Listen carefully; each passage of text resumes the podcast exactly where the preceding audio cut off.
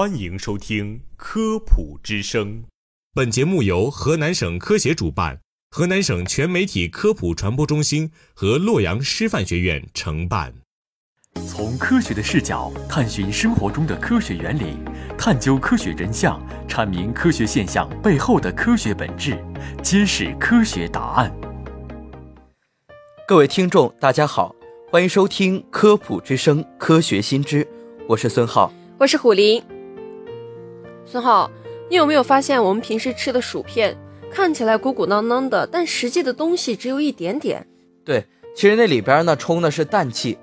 氮气啊与我们朝夕相处，然而却时常会被忽略。要是问你啊，氮气在生活中有哪些应用，我觉得你脱口而出的可能是氮气是合成氨的原料，或者是液氮可以制冷等等。那么其实呢，氮气在我们的饮食中也算是常客，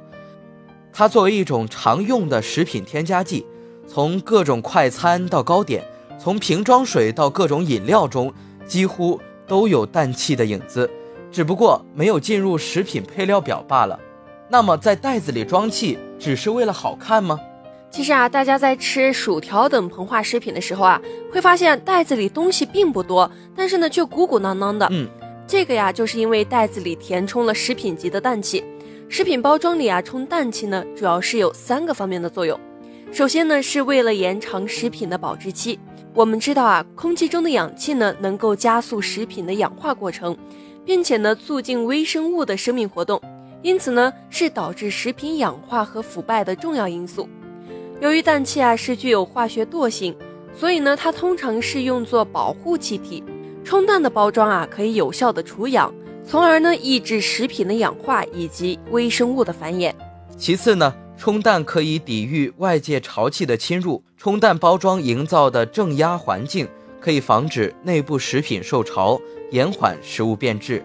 除此之外，充氮还可以保护食品不被压碎，像那些炸薯片之类的休闲食品，酥脆易碎，把它们装在充氮包里，就相当于备了气体缓冲，从而解决了储存和运输过程中易碎的问题。在二零一八年世界杯期间啊，中国的小龙虾是出尽了风头，喝啤酒吃小龙虾看世界杯，这无疑是一种超级体验。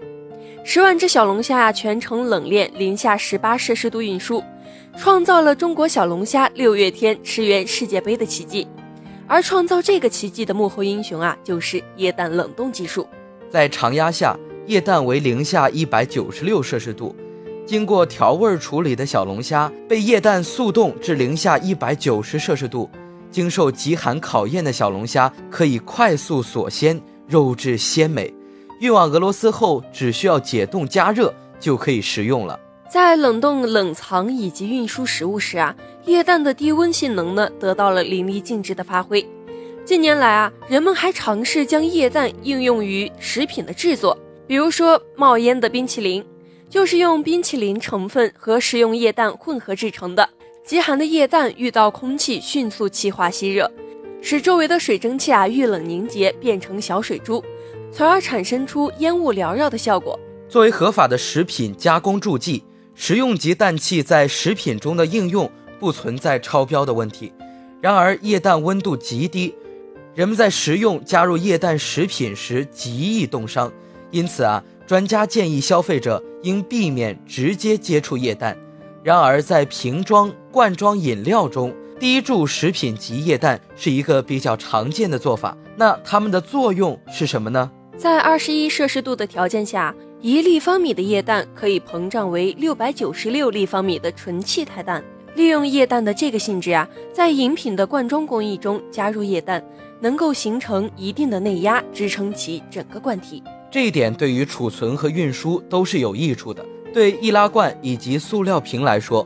滴注液氮能够弥补罐体质地偏软的缺陷。滴注液氮在饮料行业的应用，使得饮料包装可以使用更轻薄的材料，从而节约制造成本。早在六十年前呢，都柏林吉尼斯啤酒厂的科学家迈克尔·阿什就发明了氮气啤酒。现在呢，氮气啊已经被广泛的应用于啤酒的酿制中，并且发挥了重要的作用。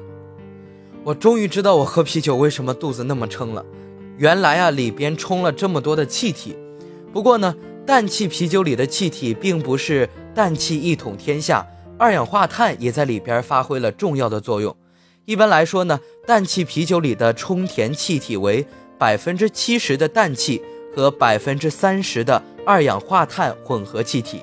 所以啊，氮气啤酒被打开之后啊，氮气的喷涌啊还会伴随着丝丝的声音，并且呢更容易产生光滑而丰富的口感。同时呢，氮气还能改善啤酒风味的稳定性，也能降低啤酒的色泽，但不会啊对啤酒的口味产生影响。这是因为啊氮气是无臭无味无色，并且是化学惰性的气体。现如今，氮气咖啡也在海内外流行了起来。所谓氮气咖啡，就是把高压氮气加到冷萃咖啡里，它不仅保留了咖啡的风味，而且泡沫灵动，口感醇厚，让人获得了味觉和视觉上的享受。最后要提示的一点是，根据我国食品添加剂规定，氮气可以作为加工助剂在各类食品加工过程中使用，无需进行标签标示，而且残留量不需要限定，但是所用氮气必须符合国家食品添加剂标准。